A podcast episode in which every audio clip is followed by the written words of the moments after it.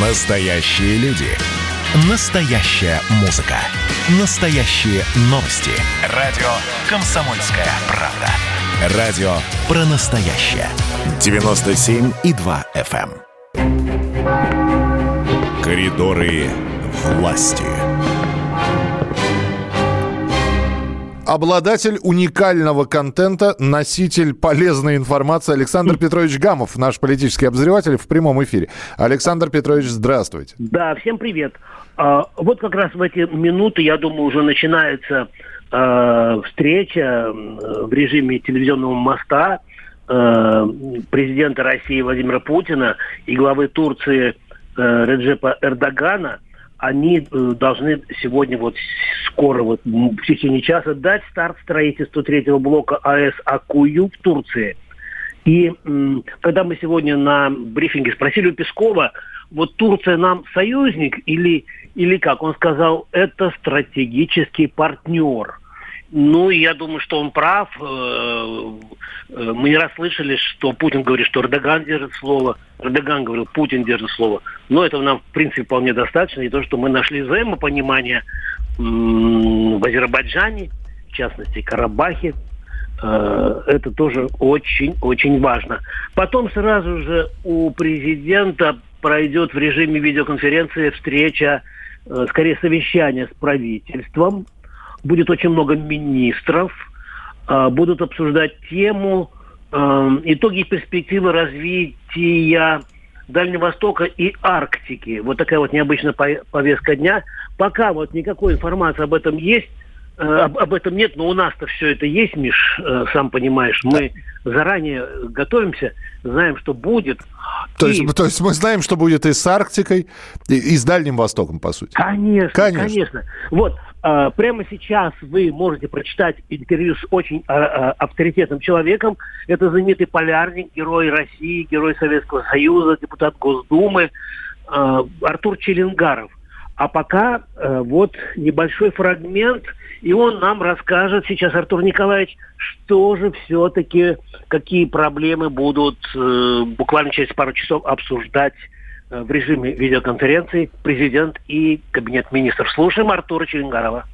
Я вот знаю, что вы много записок писали и лично встречались с президентом. Скажите, это ваша идея все-таки отдельно и по Арктике поговорить? Нет, я, я все время за Арктику. Уже в крови у меня это. Никуда не денусь я. Я буду отстаивать интересы Арктики, и мои прогнозы все оправдываются. Что Арктика будет высокие широты Арктики с серьезным экономическим приростом для России. Скажите, пожалуйста, вот сейчас несколько экспедиций сразу исследовательских работ по Арктике. Какие выделили, какие самые главные, самые? Написав записку президенту о том, что считаю целесообразным организации дрейфующей станции в Северный полюс, во льдах, высоких широтах Арктики. Давно это было? Это неделю назад. О, так может быть тогда эта записка и подвигла Владимира Владимировича Путина на вот такую повестку. А что было в вашей записке конкретно, можете сказать? Ну, я предлагал организовать дрейфующую станцию. Россия имеет уникальный опыт работы в высоких широтах Арктики, что высокие широты определяют будущее развитие арктических всех структур, которые сейчас трудятся в Арктике, экспедиций.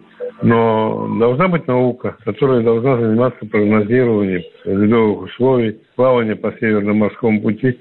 У меня вот в кабинете вывеска «Начальник Севморпути». Значит, мы, предложение моей организации дрейфующей станции Ага. размере в лед Ледокова. Все, договорились. Все, мы тогда вещи с Велингурином собираем. Да, вы собираете вещи и, ну, на парашюте я вас буду... Только вместе с вами, Артур Николаевич. А, ну вот и вырисовал, э, нарисовалась перспектива э, ближайших планов Александра Петровича.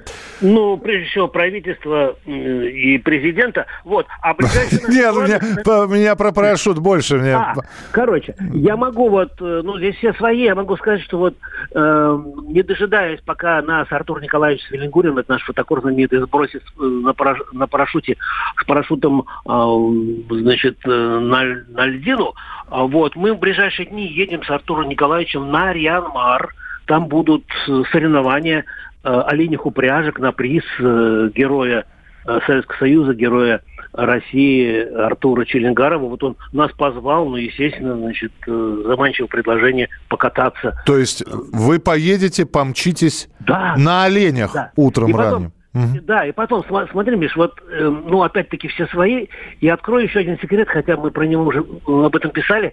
У Артура Николаевича же, у него волшебная борода. И вот когда, допустим, почему э, он ездил на все Олимпиады, там, на чемпионаты, на, на Кубки мира по биатлону, почему? Потому что э, достаточно было одну волосинку из его бороды, в, в общем, выдернуть, она такая золотистая у него, и поколдовать, и наши выигрывали. И поэтому, я думаю, Арктика тоже выиграет, вот, э, обязательно.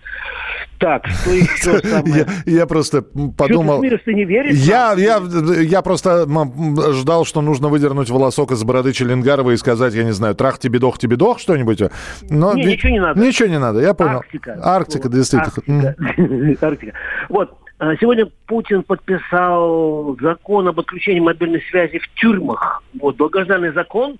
Мы давно о нем в общем, говорили, дискутировали, даже, и даже несколько раз я делал интервью с Александром Хинштейном, с моим другом, с моим коллегой, э, который, один, э, который является одним из инициаторов. Он очень, переживал, Саш, когда же президент подпишет, когда же президент подпишет. А ценность этого документа, она вот в чем. Слушаем фрагмент моего небольшого интервью с выдающимся политиком, журналистом Александром Хинштейном проект закона, который будет запрещать осужденным в местах лишения свободы, которые находятся, пользоваться мобильными телефонами и обяжать а, операторов все это отключать. Вот. Включать да. Ну, и осужденным, и арестованным сотовой связью запрещено уже сегодня. Но, к сожалению, это не останавливает от телефонов. И сегодня колл-центры в местах лишения свободы, в зонах превратились в настоящий бич, в настоящее зло. Видали, как вчера вице-президент Сбербанка сказал о том, что по их данным половина телефонных э, мошенничеств совершается именно из мест лишения свободы, и каждая третья колония, в ней работает э, такой нелегальный колл-центр. Ну и кроме того, мы видим и, к сожалению, констатируем, что действительно в целом идет дикий рост э, преступности, связанный с IT, с телефонами, официально называется совершаемых с использованием информационно-телекоммуникационных технологий. А, за первое полугодие этого года у нас рост таких преступлений в два раза. Угу. И 23% всех преступлений в России, то есть, по сути, каждый четвертый из числа зарегистрированных сегодня, совершается именно с использованием этих самых ИТТ. И учреждения УИС, не только колонии, следственные изоляторы, здесь играют не последнюю роль. Ну что же, услышали и Александра Хинштейна. Ну что, ну, да. Очень важно, да. Есть еще 15 секунд, как обычно? Есть 30. А, короче, и прямо сейчас, пожалуйста, все заинтересованные читатели, слушатели мои могут посмотреть мой материал. Он на сайте kp.ru называется «Владимир Путин, двоеточие, о ситуации с зарплатами бюджетников доложить до 20 апреля». Это вот сегодня буквально ночью появилось такое поручение на сайте Кремля. Президент дал э, правительству такое вот задание, потому что вы помните, э, в частности, вот он общался с представителями научной об, э, общественности, научного сообщества, и президенту, в общем-то, сказали, что вроде как на бумагах у чиновников все сходится с зарплатами, а они просто берут и подгоняют, э, и отчитываются. И поэтому э, уже привлечено к этой работе правительство, кабинет министров, и до 10 апреля э, президент получил представить предложение значит, вот как раз вот по всей этой проблематике. В общем, там подробно-подробно я, в общем, так скрупулезно переписал, как мог сегодня утром. Э, это очень важно, и очень много откликов уже пришло. Ну, давайте что... подробности мы, э, как они только появятся, сразу станем сообщать. Александр Петрович, спасибо большое. В коридорах власти мы завтра с вами встретимся традиционно. Э, это уже завтра произойдет. Александр Гамов был у нас в эфире. Значит, я самый первый вакцинировался, поэтому меня спрашивают. Поехали, напились и давай, значит, все. Нет больше СССР, мы создали Содружество независимых государств. И скорее хозяину Бушу, старшему президенту США, звонить. Назначьте везде русских, и многонациональные регионы были бы довольны. И дайте больше прав регионам и больше прав предприятий. Итоги с Жириновским. Каждую пятницу на радио «Комсомольская правда» Владимир Вольфович клеймит злодеев, с оптимизмом смотрит в будущее и общается со слушателями. 9 часов вечера по московскому времени. Я все могу сделать. Запросто наведу порядок.